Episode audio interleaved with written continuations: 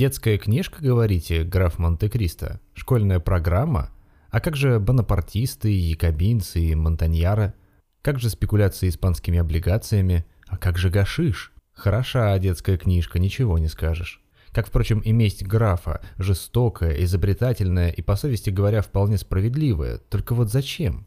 Я что-то подзабыл, напомните мне, пожалуйста, какой процент заключенных, отсидевших в карцере 14 лет, выходит на свободу с состоянием 80 миллионов франков в деньгах первой половины 19 века? Вот, то-то же.